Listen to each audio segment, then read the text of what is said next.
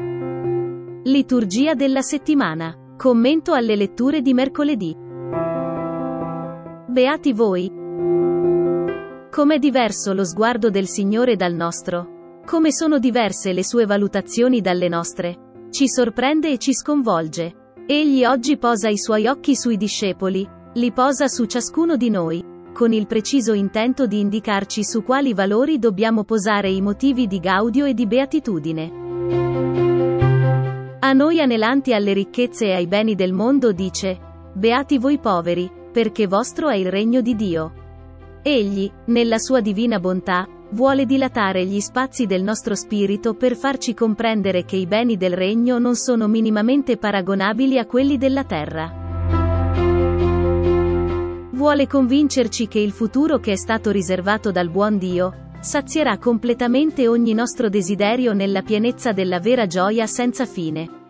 Gesù proclama beati anche coloro che sono nell'afflizione e nel dolore, affermando semplicemente che il nostro pianto si cambierà in gioia. Rimane per noi l'assurdo e il mistero del dolore e dell'umana sofferenza fin quando non avremo il coraggio e la fortuna di salire coraggiosamente fino al Calvario e lì rimirare con tutta la nostra fede, al crocifisso, armandoci di santa pazienza per attendere fino al terzo giorno, fino al mattino della nostra Pasqua, rallegratevi in quel giorno ed esultate, perché, ecco, la vostra ricompensa è grande nei cieli.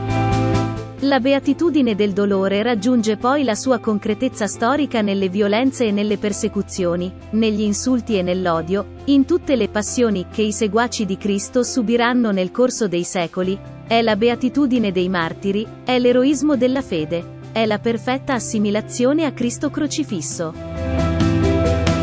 I guai che seguono vogliono ancora smentire le nostre umane tendenze e metterci in guardia dalle inevitabili tentazioni.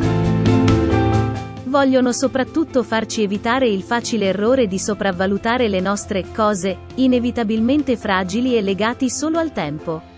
La nostra meta è il cielo e l'eternità.